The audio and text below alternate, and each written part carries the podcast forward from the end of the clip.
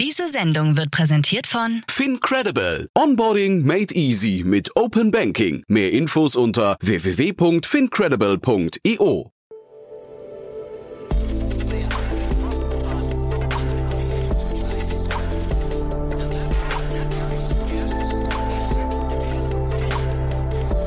Startup Insider Daily. Morgen Update. Guten Morgen und herzlich willkommen zu Startup Insider Daily. Mein Name ist Jan Thomas. Heute ist Montag, der 18. Oktober. Ja, das hier sind heute unsere Themen.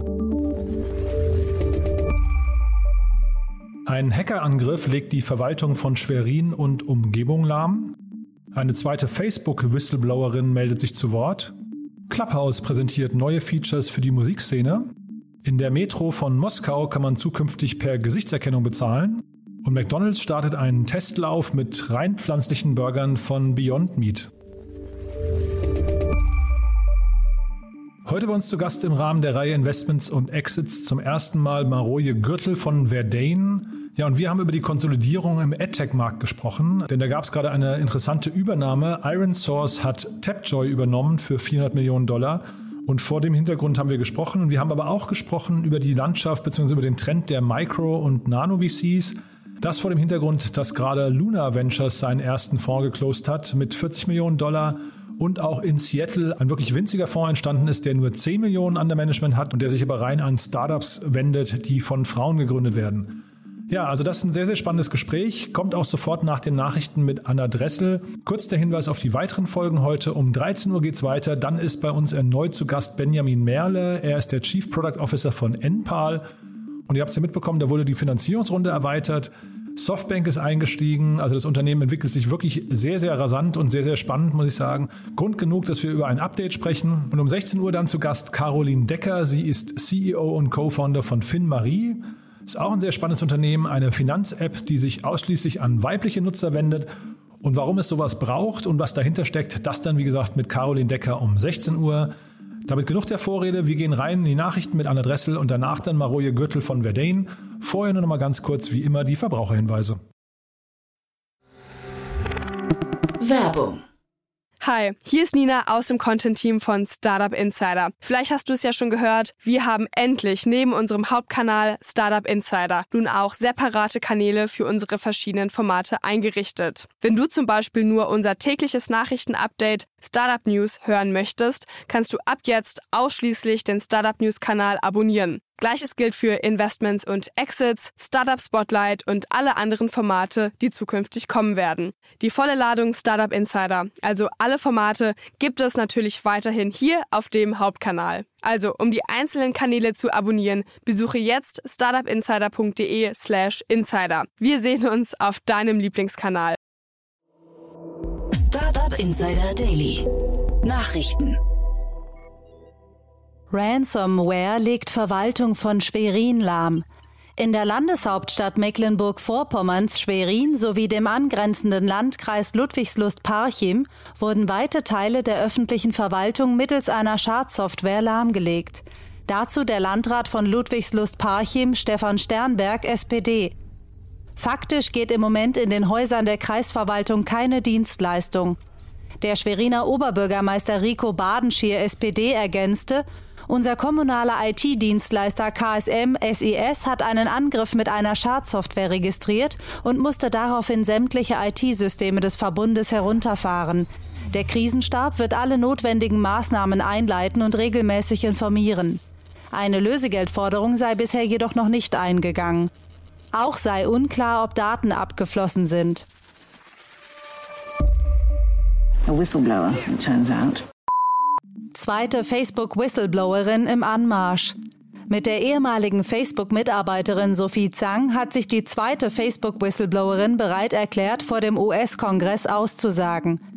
Zhang ist eine ehemalige Datenwissenschaftlerin von Facebook, die bereits im April 2021 mit ihrer Kritik an dem Unternehmen an die Öffentlichkeit ging. Sie sei durch die offensichtliche parteiübergreifende Unterstützung für Maßnahmen gegen Facebook ermutigt, die sie nach der Kongressanhörung von Francis Horgan wahrgenommen habe. Gegenüber CNN erklärte sie, auch sie habe detaillierte Unterlagen an US-Strafverfolgungsbehörden weitergegeben, die auf mögliche kriminelle Verstöße hinweisen. Welcher Behörde sie die Dokumente übergeben hat, verriet sie nicht. Amazon Music zeigt Coldplay-Konzert. Amazon Music und die Band Coldplay haben eine gemeinsame Kooperation verkündet, in deren Folge Nutzer von Amazon Music die Uraufführung des neuen Coldplay-Albums Music of the Spheres in Seattle live mitverfolgen können.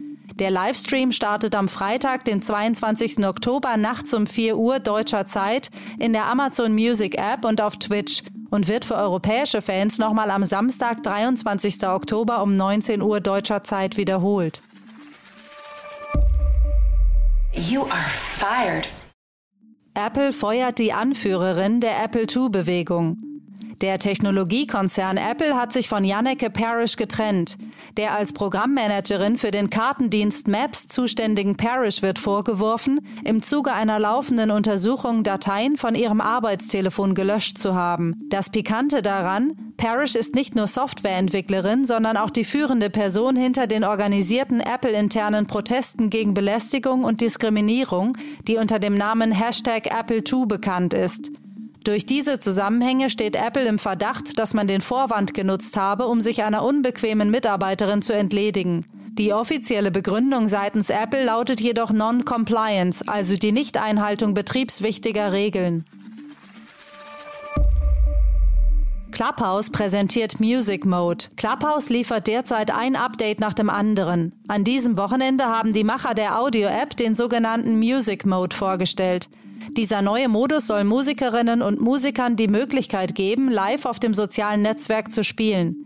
Mit dem Music Mode erhalten Sie zahlreiche Tools an die Hand, um die Klangqualität zu optimieren und professionelle Audiogeräte wie Mischpulte und Mikrofone mit Clubhouse zu verbinden. Das Update kommt zunächst für Apple iOS, die Android-Version folgt später. Where is the Wi-Fi? Why, why, why is there no Wi-Fi? Huh? Starlink-Internet soll ins Flugzeug kommen. In einem Tweet fordert SpaceX-CEO Elon Musk seine Follower auf, Kontakt mit Airlines aufzunehmen und den Wunsch nach In-Flight-Internet zu äußern. Sein Ziel sei es, dadurch in Flugzeugen das von SpaceX betriebene Satellitennetzwerk Starlink zu etablieren. Dieses habe laut seiner Aussage geringe Latenzzeiten und erreiche ein halbes Gigabit pro Sekunde. Mit welchen Airlines SpaceX derzeit im Gespräch ist, verriet Musk nicht. Auch über die anfallenden Kosten hält sich der Unternehmer noch bedeckt. Face recognition analysis enabled. Moskauer Metro führt Gesichtserkennung ein. Die Metro der Metropole Moskau bietet ihren Passagieren seit Freitag letzter Woche einen neuen Bezahlservice an. Nahverkehrsfahrten können künftig an mehr als 240 Stationen per Gesichtserkennung abgerechnet werden. Der für Verkehr zuständige stellvertretende Bürgermeister Maxim Liksutow schwärmt, um in die Metro zu kommen, brauchen Passagiere weder eine Karte noch ein Smartphone. Sie müssen nur in die Kamera am Drehkreuz schauen. Moskau ist damit die erste Stadt weltweit, die die neue Bezahlmethode namens FacePay in einem solchen Umfang einführe. Bürgerrechtler hingegen warnen vor dem neuen System, da sie langfristig mehr staatliche Überwachung der Bürgerinnen und Bürger befürchten. Are you hungry? Yes, I just hope they have something I can eat. What do you mean? I'm a vegetarian. You're a what? I don't eat meat. How can you not eat meat? I, I just don't. McDonald's kündigt pflanzlichen Burger in den USA an. Ab 3. November können die US-Kunden von McDonald's erstmals einen rein pflanzlichen Burger bestellen. Im Rahmen des zeitlich begrenzten Testlaufs wird der sogenannte McPlant in acht Restaurants in den USA angeboten und nur solange der Vorrat reicht. Das Burger Patty wird dabei aus pflanzlichem Fleisch von Beyond Meat hergestellt und wurde gemeinsam mit McDonald's entwickelt. Die genauen Standorte der Filialen, in denen der McPlant verkauft werden soll, nannte McDonald's nicht, kündigte aber an, den Testlauf auch auf andere Länder auszuweiten, unter anderem Schweden, Dänemark, die Niederlande, Österreich und Großbritannien. Perspektivisch wolle man weitere pflanzliche Produkte anbieten, einschließlich Hähnchenersatz und Frühstückssandwiches. I'm rich. Elon Musk ist nun so reich wie Bill Gates und Warren Buffett zusammen. Im Wettrennen um den reichsten Mensch der Welt hat Elon Musk die Konkurrenz deutlich hinter sich gelassen. Der 50-jährige CEO von Tesla und SpaceX ist nicht nur derzeit der reichste Mensch der Welt, sondern auch so viel wert wie die anderen Milliardäre Bill Gates und Warren Buffett zusammen. Das Nettovermögen Musks beläuft sich nach dem Bloomberg Billionaires Index auf 230 Milliarden Dollar, was vor allem auf die starke Performance der Tesla-Aktie und des jüngsten Aktienverkaufs bei SpaceX zurückzuführen ist. Gates liegt mit 130 Milliarden Dollar auf dem vierten Platz und Buffett mit 102 Milliarden Dollar auf Platz 10. Beide hatten in der Vergangenheit jeweils den Titel des reichsten Menschen der Welt inne. Das Rennen der Milliardäre nimmt dennoch zunehmend groteske Züge an und artet insbesondere auf Twitter zu einem peinlichen Schlagabtausch zwischen Musk und dem zweitplatzierten Jeff Bezos aus. Startup Insider Daily. Kurznachrichten. Apple hat mit The Fruce Family einen leitenden Entwickler benannt, der sich fortan um die Weiterentwicklung des HomePods kümmern soll. Der HomePod kam im Jahr 2017 auf den Markt, konnte sich aber im Vergleich zu seinen Konkurrenten Amazon Echo und Google Home bislang nicht auf dem Markt etablieren.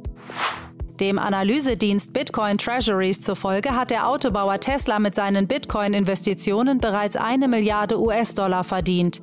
Dieser hatte Anfang des Jahres ein 1,5 Milliarden US-Dollar-Investment in Bitcoin getätigt, dessen Wert mittlerweile um eine Milliarde US-Dollar gestiegen ist. In der Stadt North Vancouver im Westen Kanadas soll die sogenannte Abwärme des kanadischen Kryptomining-Unternehmens Mint Green künftig dafür genutzt werden, um 155.000 Menschen in rund 100 Gebäuden mit Wärme zu versorgen. Die beim Schürfen von Kryptowährungen notwendige Energie verursacht viel Wärme, die normalerweise einfach verpufft. Die Verwertungsgesellschaft Corinth Media hat die Erwartung deutscher Medien an Google kommuniziert, die für die Nutzung von Snippets, also Bildern, Überschriften und kurzen Artikelausschnitten deutscher Medienhäuser im kommenden Jahr gefordert werden. Diese summieren sich auf 420 Millionen Euro. Dabei verwies Corinth Media auf die Umsätze von Google in Deutschland, die sich im Jahr 2020 auf rund 9 Milliarden Euro belaufen sollen. Nach ihrem erfolgreichen Schauspieldebüt in der koreanischen Netflix-Serie Squid Game hat Hoyen Jung, eine der Hauptdarstellerinnen, einen exklusiven Vertrag mit Louis Vuitton abgeschlossen. Squid Games ist mit bislang 111 Millionen Zuschauer die erfolgreichste Netflix-Serie aller Zeiten. Und das waren die Startup Insider Daily Nachrichten von Montag, dem 18. Oktober. Jetzt geht es weiter im Programm mit Investments und Exits. Startup Insider Daily. Investments und Exits. Also, Maroje Gürtel ist hier äh, von Verdane zum ersten Mal bei uns im Podcast. Ich freue mich sehr. Hallo Maroje. Hallo Jan, ich freue mich sehr. Super, dass wir sprechen und ich glaube, bevor wir einsteigen äh, und du quasi die, die Themen oder wie die Themen besprechen, die du mitgebracht hast, lass uns mal kurz über Verdane sprechen. Äh, ihr seid hier bei uns im Podcast schon ein paar Mal aufgetaucht, weil wir äh, hier immer wieder mal ja, äh, Startups hatten, wo ihr investiert seid. Aber vielleicht kannst du mal beschreiben, wer ihr seid und was ihr macht. Ja, sehr gerne. Wir sind ein äh, Growth Equity Fonds aus äh, Skandinavien ursprünglich äh, und jetzt seit äh, zweieinhalb Jahren in Berlin präsent äh, mit 15 Leuten. Wir investieren typischerweise in B2B und B2C Growth-Themen. Und äh, ja, in der letzten Zeit haben wir in Deutschland äh, einige Transaktionen gemacht, äh, spätphasigere, darunter Wunderflats äh, oder Meister und, und noch ein paar andere.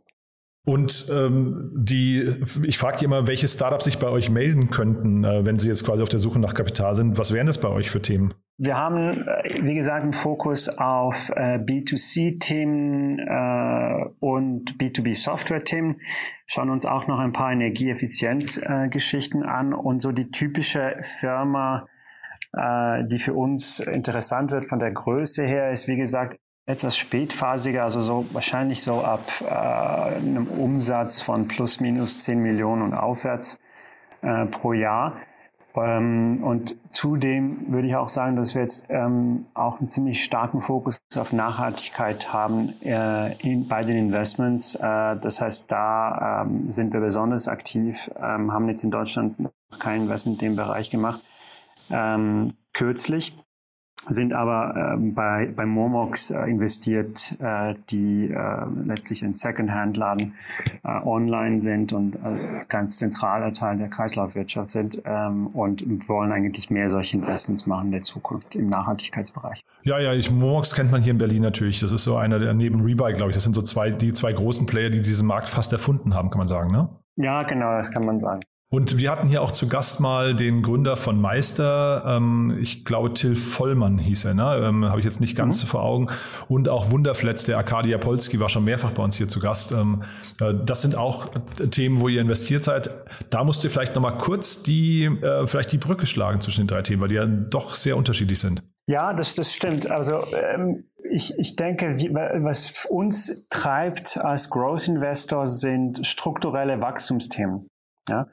Und äh, sprich äh, Investments, die auf einer äh, Welle, langfristigen Welle äh, der Veränderung reiten. Und, äh, und da passen dann die drei sehr gut rein, ja, weil halt die Flexibilität beim Wohnen ist ein Megatrend. Äh, dezentrale Teams nutzen immer mehr Apps, äh, um, um ihre Arbeit zu unterstützen. Und da passt Meister sehr gut drin. Und, und eben zu Momox haben wir jetzt schon gesprochen. Und äh, die, die, die ganze Bewegung bei, in der Gesellschaft zu mehr Nachhaltigkeit. Und dann lass uns mal vielleicht jetzt über das erste Thema sprechen, was du mitgebracht hast. Da ähm, hast du quasi, und ich weiß gar nicht, ob das für euch dann auch schon äh, ähm, quasi, ob das eine Stufe später noch kommt, aber du hast über den Reifenmarkt AdTech, den hast du quasi identifiziert und hast gesagt, anhand von einem konkreten Beispiel, lass uns darüber mal sprechen, ne? Ja, genau. Also ich fand das sehr spannend, dass Iron Source hat äh, eine App-Monetization-Firma gekauft, die Tapjoy heißt. Ähm, und das ist insofern spannend, weil das ist wirklich eine der Tech-Industrien, die, die jetzt schon ganz reif sind. Ja, es gibt ein paar Player, die wir alle kennen, Google, Facebook, Amazon, die beherrschen eigentlich äh, den Markt. Und dann gibt's noch einen kleinen Anteil des Markts, der nicht von denen dominiert ist. Und selbst in dem Markt finden Konsolidierungen statt. Äh, da gab es auch eine ähnliche Transaktion äh, mit einer Berlin-basierten Firma, die Fiber heißt, äh, die im März verkauft wurde an Digital Turbine. Und man muss dann auch sagen, wie, äh, dass man relativ wenig Deals sieht äh, in Early Stage in, in diesem AdTech-Bereich. Und wenn man so ein paar Jahre zurückdenkt, dann war das ganz anders. Und ich, ich, ich finde es insofern spannend, dass eben es gibt so ein paar Bereiche im Tech-Markt, die jetzt mittlerweile wirklich ziemlich reif sind. E-Commerce wahrscheinlich ein anderer und, äh, und AdTech, wie gesagt, eben auch. Da gab es hier vor kurzem auch in Berlin den Verkauf von Adjust. Ne? Ich weiß gar nicht, die spielen wahrscheinlich auch so ein bisschen in dieser Rolle mit, ne? Ja, ganz genau. Und äh, was heißt das jetzt? Ähm, äh, also wenn, wenn sich so ein Markt konsolidiert, heißt das hinterher eigentlich, die VCs verlieren da auch Geld dann oder ist das der Moment, wo, ähm, wo eigentlich äh, Kasse gemacht wird? Ich würde eher sagen, äh, ja, also es kommt, es kommt natürlich immer auf, auf die VCs und auf die Firmen drauf an. Ich glaube, es heißt vor allem, dass eine Art von, von, von VC oder Kapitalgeber halt weniger wichtig wird und dann andere Arten dafür wichtiger werden. Äh, sprich, viele Firmen wandern dann in den Kapitalmarkt äh, und werden und oder werden von, von wirklich viel spätphasigen Private Equity Playern gehalten und, und VC verabschieden sich dann plus minus ja von, von, von diesem Thema und, und fokussieren sich dann langsam auf andere Themen. Also das ist natürlich extrem verallgemeinert. Es gibt sicherlich VCs, die sich immer noch auf AdTech-Themen fokussieren, aber wenn man so die, die großen Trends sich anschaut, ist das wahrscheinlich wahr. Und das heißt, ähm, dann müssen so späterphasige VCs auch äh, im Prinzip ein gutes Netzwerk an Private Equity Firmen unterhalten, ja, dass man da quasi diese, diese Beziehung sucht, weil das ein möglicher Exit-Kanal dann eben ist für solche Konsolidierungen. Ja, ganz richtig, ganz richtig. Ich glaube, es ist wirklich so die, eine, ein ganz wesentlicher Aspekt der Wertschöpfungs- und der, der Lebenszykluskette quasi von, von Tech-Unternehmen dass manche dann äh, in Private Equity Hände übergehen und, und weiterentwickelt werden. Und siehst du jetzt noch Gründung in diesem Bereich oder ist der Zug schon ganz lange abgefahren? Also äh, gibt es vielleicht, also worauf ich hinaus möchte, gibt es vielleicht eine zweite Welle jetzt nochmal, wo man vielleicht auch Disruptoren hat, die jetzt nochmal mit einer neuen Idee um die Ecke kommen? Oder sagt man einfach, nee, AdTech, das Thema ist durch, da gibt es die großen, die großen Player, die du gerade genannt hast, und da wird es wahrscheinlich keinen anderen mehr, keinen Platz mehr für andere geben? Ja, ich glaube, wie, wie viele Märkte äh, funktioniert auch dieser Markt in Phasen. Und im Moment ist es so, wie gesagt, dass wenn man sich jetzt anschaut über ja, ein paar Monate, wie viele neue äh, Companies Geld geraced haben im AdTech-Bereich und das beispielsweise mit Fintech vergleicht, dann ist natürlich so, dass das weit mehr im Fintech läuft. Ähm, aber das kann sich dann wieder auch ändern. Ja? Und ich glaube, da gibt es auch verschiedene äh, Gründe, warum sich das ändern kann. Äh, es gibt ja auch einige äh, Konkurrenz, also Themen im Bereich Konkurrenz und Antitrust, die über die nächsten Jahre vielleicht dann auch zu einer äh, zu, zu weniger Konsolidierung, zu einer Aufsplitterung auch von gewissen Firmen führen können. Ja, äh, also es ist ein sehr dynamisches Umfeld, aber im Moment, wie gesagt, äh, ist, ist der Fokus von mir aus gesehen, von dem, was ich auch sehe, äh, weniger auf AdTech als bei einigen anderen Themen. Und dieses Thema, also man hat ja ganz häufig, dass irgendwie so, ähm, ich weiß nicht, Rahmenbedingungen sich ändern und das dann eben zu einer neuen Welle von Startups und, von Gründungen führt. Thema DSGVO und Cookie-Tracking und so weiter, das ist jetzt hier kein, keine neue Chance? Doch, das ist tatsächlich eine neue Chance. Da auch gibt es auch einige Firmen, äh, die sich mit dem Thema äh, befassen.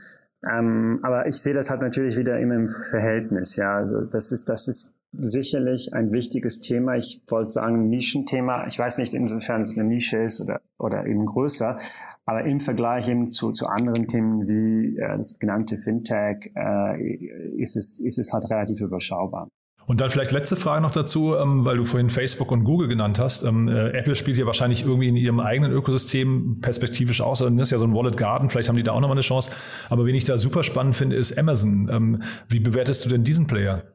Ja, äh, Amazon ist eins, wissen die wenigsten, ist eines der größten Werbenetzwerke auch weltweit und äh, wird, wird zunehmend äh, größer und, und bedeutender. Also ich glaube, das ist ein äh, sehr, sehr äh, zentraler und oft verkannter Spieler in diesem AdTech-Markt. Also ich glaube, so Head of Data bei Amazon zu sein im, im AdTech-Bereich, das würde doch schon Spaß machen, ne? Ja, das wäre eine spannende Rolle. Ja, dann hätte man wirklich die Einsicht über was über sehr vieles, was da läuft. Ja, die vielen Kanäle halt. Ne? Das, man darf ja nicht vergessen, wir reden ja quasi über On-Site bei denen, wir reden aber eben auch über das ganze Thema TV zum Beispiel. Ne? Dann haben sie Voice und so. Also die kennen ihre Nutzer wahrscheinlich fast am besten, glaube ich. Ne? Ja, das würde ich, das würde ich auch vermuten. Du, dann lass uns noch mal kurz zum Thema ähm, äh, jüngere Startups. Also ich habe ja gerade nach Neugründung gefragt. Das hätte schon die Brücke sein können zum nächsten Thema, weil du äh, gesehen hast, im Tiny VC-Bereich kann man sagen, ne? im Micro, Micro VC-Bereich tut sich gerade relativ viel. Ja, genau. Also ich habe eben gesehen, dass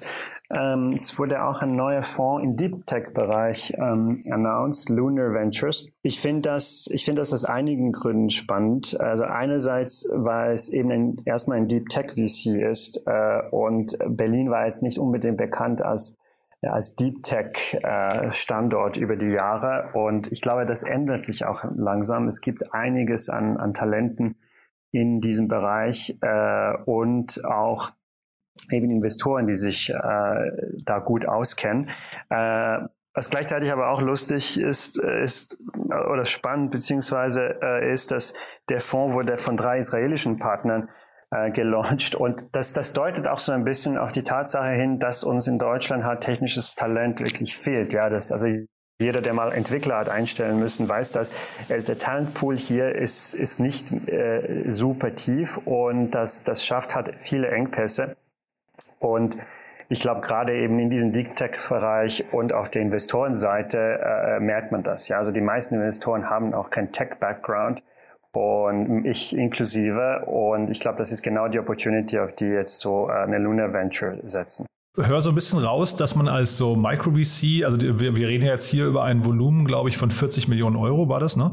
Ähm, wenn man damit äh, irgendwie ähm, erfolgreich sein möchte, muss man sich so eine Art Domain-Kompetenz wahrscheinlich aufbauen in seinem Bereich, ne? Genau. Also entweder, glaube ich, ist man lokal stark verankert und hat so eine Community, oder man ist in einem be äh, bestimmten Fachgebiet sehr tief verankert und hat entwickelt da so seine Community. Aber es ist wirklich, ich glaube, dieser Begriff von Community ist, ist ganz wichtig. Ja, diese, diese kleineren VC, die können eben dadurch brillieren, dass sie die stärkeren Beziehungen haben zu einer gewissen äh, Art Founder. Und da können sie auch durchaus heutzutage kompetitiv sein mit größeren Playern. Das hat man ja auch in den USA gesehen. Da gab es da gab's einige sehr große, ja auch Single-GP Launches. Und das beruht eben darauf, dass, dass, dass gewisse Leute oder Gruppen von Leuten da sehr guten Zugang haben zu gewissen Communities. Ja, also ich, ich kenne zum Beispiel hier Fly VC, kenne ich aus Berlin, Tiny VC gibt's auch noch, äh, Angel Invest von Jens Lapinski und so weiter. Das sind, glaube ich, alles so relativ kleine Fonds. Ich glaube immer so die Größenordnung 20, 30 Millionen oder sowas, ne? aber die dann trotzdem so, ich hatte immer so die Angst, dass sie so ein bisschen Spray and Pray machen, ja, und einfach sagen, äh, Hauptsache wir sind dabei und haben dann irgendwie äh, dieses äh, Pro-Rata-Recht vielleicht auch dann mitzugehen.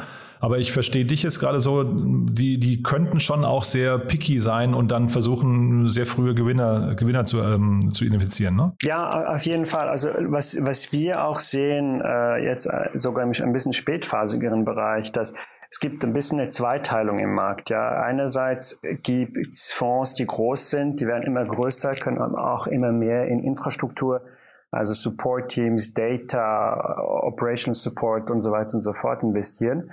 Und andererseits gibt es dann eben viele neue äh, Teams, die, die viel kleiner sind äh, und hochspezialisiert. Und, und wir haben jetzt ein paar von denen genannt.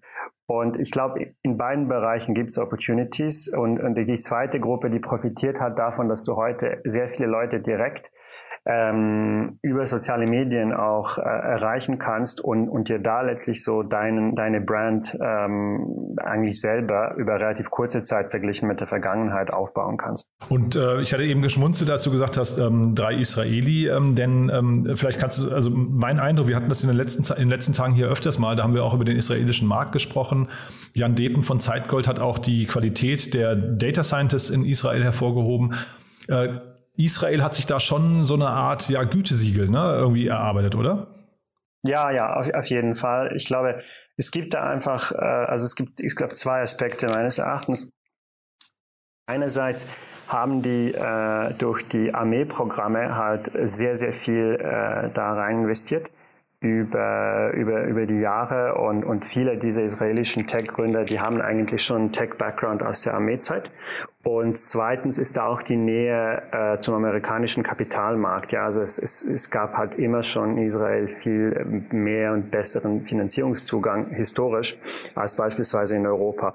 Und die Kombination aus, den zwei, aus diesen zwei Sachen macht, dass ja tatsächlich, es gibt jetzt wirklich äh, einen, einen großen und auch beständigen Talentpool aus Israel im Tech-Bereich. Und jetzt hast du vorhin gesagt, man hat seine Domain äh, in, oder seinen Sektor, in dem man richtig tief drin steckt, oder man hat seinen lokalen Bereich. Das waren die beiden Beispiele, die du genannt hast. Aber du hast noch ein Thema mitgebracht, da ist eigentlich quasi ja eine dritte Kategorie noch aufgemacht worden, ne? Ja, genau. Also das fand ich auch äh, mega spannend und auch sehr im, eher im kleinen Bereich. In, in Seattle gibt es eine VC-Firma, die hat äh, 10 Millionen geraced, Startups zu unterstützen, die von Frauen gegründet wurden.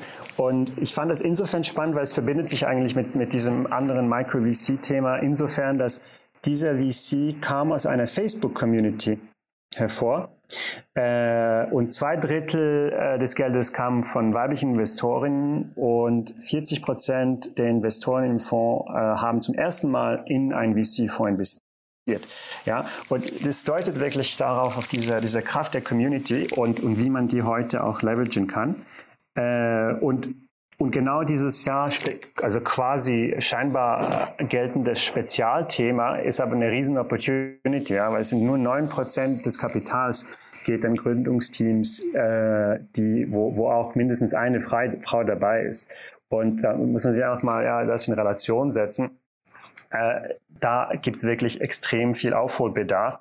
Und es gibt eine neue Generation auch von, von Investorinnen, die sich darauf fokussieren. Nicht zuletzt auch in, in Berlin ja, gibt's äh, den Auxer Female Catalyst Fund, die eigentlich genau das gleiche Vorhaben haben, äh, verfolgen. Und, äh, und wieder, ja, verbunden damit ist diese Idee, dass äh, Spezialisierung auch dann in kleinen Teams heute meines Erachtens funktionieren kann als Investor. Kann das jetzt gar nicht weiter kommentieren, ob das sinnvoll ist oder nicht. Ich glaube, der Hintergrund ist klar und die Motivation. Und ich würde es eigentlich versuchen, eher so als fast Schönheitsfehler unserer momentanen Zeit äh, abzu, abzuwiegeln, dass man einfach irgendwie in drei, vier Jahren sagt, man braucht solche Fonds, die sich jetzt nur für weibliche Gründer einsetzen, braucht man nicht mehr, weil das einfach normaler geworden ist, weil die VCs irgendwie, ja, ich, also also es hat ja zwei Seiten. Ne? Du brauchst ja einmal brauchst du ja richtig gute weibliche Gründerinnen auch. Ne? Das ist ja das eine Thema, was man jetzt auch nicht herbeizaubern kann. Da gibt's vielleicht einfach zu wenig. Und das andere Thema ist hinterher, glaube ich, dass die VCs eben ähm, mit ihrem, weiß nicht, Bias oder mit, mit ihrem, äh, äh, man sagt ja oft, sie, sie investieren dann eben nur in, in äh, ich weiß nicht, Menschen, die ähnlich sind wie sie selbst, ne? Ähm, dass das eben auch aufhört, ja. Ja, genau. Und ich glaube, da, da ist einiges passiert, aber es muss noch viel mehr passieren über die nächsten Jahre. Und, und solche Initiativen geben mir auch Mut, dass, dass wir uns in, eine, in die richtige Richtung bewegen, obwohl eben noch ziemlich viel zu tun ist. Also ich habe noch keinen VC hier im, im, Podcast gehabt, der gesagt hat, sie, sie investieren ungern in Frauen. Ich glaube, es ist wirklich hinterher eher das, das Problem, äh, es müssen eben auch gute Geschäftsmodelle im richtigen Timing ne, mit, mit entsprechend großen Märkten und dann eben auch natürlich die, die äh, richtigen Gründerinnen sein. Ja? Also nur weil man weiblich ist, ist ja nicht per se alles richtig. Ne? Da gehören noch viele andere Faktoren dazu. Aber der Markt wacht auf, ne? Ja, und, und gleichzeitig muss ich noch sagen, ich glaube, es geht auch ein bisschen darum, die, die, die Frauen dazu zu fördern, äh, sich in die, in die Gründung zu wagen. Ja. Ich glaube, das ist mit ein Grund, warum es wenige weibliche und zu wenige weibliche Gründungen gibt. Ich glaube, es ist immer noch eine Hürde, die halt aus verschiedensten Gründen sich zusammensetzt. Und ich glaube, solche Initiativen äh, tragen dann auch dazu bei, äh, dass man diese Hürde äh, dann irgendwann mal wirklich überspringen kann. Bin ich, bin ich total bei dir. Also ich frage auch jede, jede, jede Gästin, jede, also jede weibliche äh, Gründerin oder, oder Managerin, die wir hier zu Gast haben, immer nach ihren Erfahrungen beim Gründen einfach um den Impuls loszuwerden, dass Gründen einfach erstmal per se was ganz, ganz Tolles ist, was man eigentlich auch mal probiert haben sollte. Man fällt in Deutschland zumindest nicht total hart. Und jetzt, wer, wer da sich, sich mal ein Bild von machen möchte, ich hatte gerade gestern Irene Klemm hier im Podcast oder dann für die Hörerin, wir, wir, wir, wir haben ja jetzt am Freitag aufgenommen, das heißt, für die Hörerin war das dann äh, letzte Woche. Irene Klemm von Edorino, ein ganz, ganz tolles Team und die hat also mindestens fünf Minuten lang ein Plädoyer gehalten dafür, wie toll es ist zu gründen, auch als Frau. Also das sollte man sich immer anhören. Und ich glaube, da können wir alle nur zu beitragen, um Leute eben mehr zu ermutigen. Ne? Ja, absolut. Du, das hat mir großen Spaß gemacht. Ähm, ich hoffe, dir auch. Haben wir aus deiner Sicht was Wichtiges vergessen? Nee, ich glaube, äh, wir, wir haben die wichtigsten Themen. Dann vielen, vielen Dank, dass du da warst und dann hoffentlich bis zum nächsten Mal, ja? Ja, vielen Dank. Tschüss, Jan. Werbung. Hi, hier ist Moritz, Marketing und Growth Manager bei Startup Insider. Wenn du über die verschiedensten Themen immer auf dem neuesten Stand sein möchtest, dann empfehle ich dir auf jeden Fall unsere Newsletter auszuprobieren. Von unserem täglichen Morning Briefing Startup Insider Daily zu unseren themenspezifischen Newslettern wie Krypto und Web3, Investments und Exits oder KI Kompakt bist du mit unseren Newslettern immer top informiert. Falls du interessiert bist, kannst du dich jetzt ganz einfach kostenlos anmelden und zwar unter startupinsider.de/slash insider. Startup Insider Daily, der tägliche Nachrichtenpodcast der deutschen Startup-Szene. So, das war's für heute Vormittag. Ich hoffe, es hat euch wieder Spaß gemacht. Damit sind wir durch. Ich freue mich, wenn wir uns nachher wieder hören. Um 13 Uhr geht es, wie gesagt, weiter mit Benjamin Merle, dem Chief Product Officer von Enpal, dem Solar-Startup, das hier gerade total durch die Decke geht, seine nächste Finanzierungsrunde abgeschlossen hat mit der Softbank. Und um 16 Uhr begrüßen wir dann Carolina Decker. Sie ist die CEO und Co-Founder von FinMarie. Ich habe es ja vorhin gesagt, eine App, die sich ausschließlich an weibliche Nutzerinnen wendet. Und auch da gab es eine Finanzierungsrunde, aber die ganzen Details dann, wie gesagt, nachher um 16 Uhr. Ich freue mich, wenn wir uns wieder hören. In diesem Sinne, euch vielen Dank und bis dahin erstmal eine gute Zeit. Ciao, ciao. Diese Sendung wurde präsentiert von Fincredible. Onboarding made easy mit Open Banking. Mehr Infos unter www.fincredible.io.